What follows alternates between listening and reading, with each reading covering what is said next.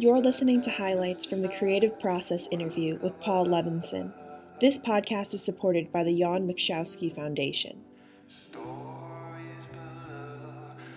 People have often asked me, they let's say knew about my science fiction, and they would say, Well, how is it that you've even come to write books that are much more serious. How is it, as you just suggested, that I'm a professor at Fordham University? I teach courses such as freedom of expression, ethics of technology, and so on. Those are very serious, weighty courses.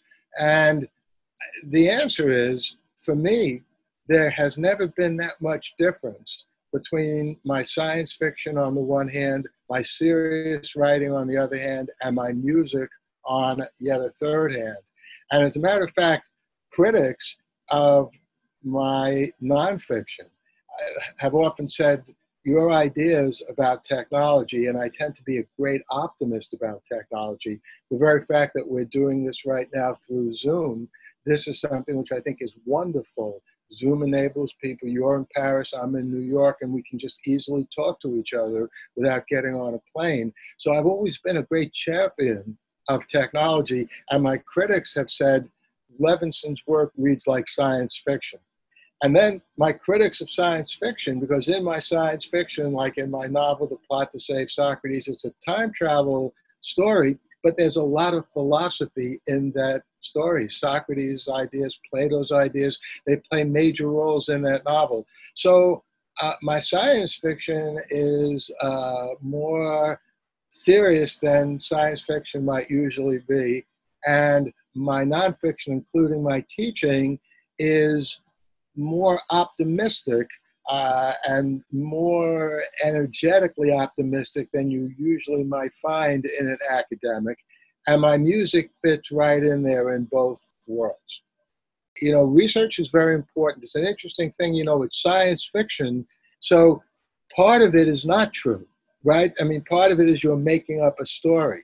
But in order for your readers to have confidence in your narrative, you have to make sure you are as accurate as possible about the facts that surround the fiction that you're creating. I define myself as a writer.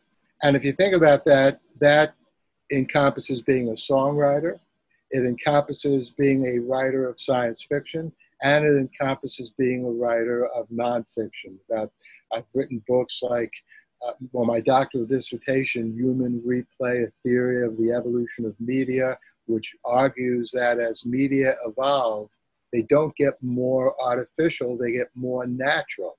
Once upon a time, all we had is black and white photography. Now we have color. Color is part of the natural world. Once upon a time, we had silent movies. Now we have movies that have sight and sound. Obviously, we hear as well as see. Uh, we even have holography now, so which is the third dimension.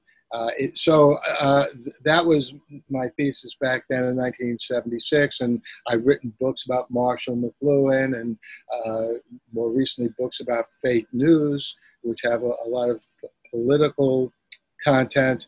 And uh, all of those, to me, are part of the same process uh, as the process of being a writer. And so it, it, it really is the case that I have an idea, and the idea is first, and then I have to decide am I going to write a science fiction story about this, or am I going to write a more serious scholarly article, or am I even maybe going to write a song about that? And I'm just fortunate that I'm able to do those things. So, by writer or author or creator, maybe that's even a better word, that, that word creator pertains to all of those processes. And that's honestly how I, uh, how I think of myself. There was an organization called the Western Behavioral Sciences Institute. WBSI. And one day I was at a conference in Philadelphia, and a guy came up to me and said, Hey, I heard your you know, talk uh, an hour or so ago. How would you like to teach a course for our Western Behavioral Sciences Institute? And I said, sure. Uh, and he said, we're in La Jolla, California. I said, I don't know if I can get out to La Jolla for, you know, to teach a whole course. He said, no, you just have to come out to La Jolla to meet the students, and then you're going to teach the course totally through computers. So this was like in the early 1980s. So I went out there, taught a course or two, and I realized this is a great way of learning. And so um, I came up with the idea for connected education, connected. And I was, Tina and I were already married. We created this company and we started offering courses. And of course, things were very different back then. They were offered totally online. There were no videos. You know, there might have been very primitive photographs and no real audio to speak of. This was before even MP3s. Uh, and but the the program really went very well. At its height, we had students from more than uh, 20 countries across the world, more than 45 states around the US. I'm still in touch with many of those students. We've almost become friends. And so I've been in online education, though not actively doing it since the 1980s. So when this whole COVID pandemic broke, and I, you know, I'll never forget uh, the day in March. I'm right in the middle of teaching a class in person, and Fordham announces we're shutting down. And within two days, you have to have your course online. And a lot of faculty are going crazy. What do you mean? How can I teach online? Uh, and I, I sent out a note to my colleagues. I tried to give them some basics because even though we now have Zoom for live communication and you can do videos and you know you have email and you have all these other possible ways of teaching online, the, the basics of online education have remained the same. And that's you have to stay in touch with the students. Don't disappear on them. Students have to feel there's someone listening to them, responding to them. And um, there are enormous advantages even outside of the COVID pandemic that online education brings. For example, it doesn't matter where the students are. So again, you're in Paris right now. I'm a little north of New York. We could be right across the street from each other. The online connection does away with distance.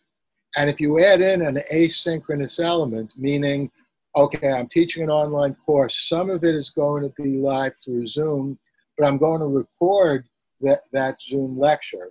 And if you're in Paris, which is not that far away from New York, but let's say you're in Beijing, you know, or Shanghai, and you know you want to take this course, and you just can't get on there live. It's like four o'clock in the morning for you.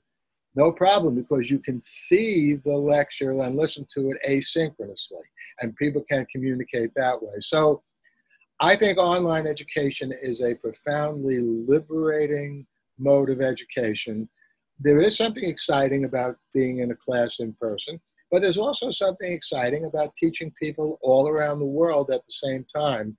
And uh, so I found that to be an, an extremely valuable wellspring of orientation in terms of adjusting to what the pandemic has brought to higher education shortly after all the universities closed down, uh, a professor not at Fordham University, who I won't name, but he's like part of an online group. He literally said to this group, I would rather cut my arm off than teach online.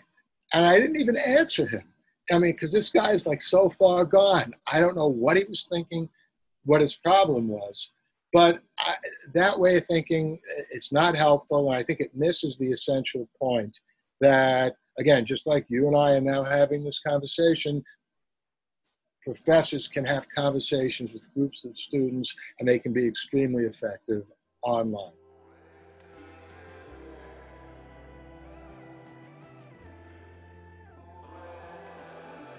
We hope you've enjoyed listening to this podcast.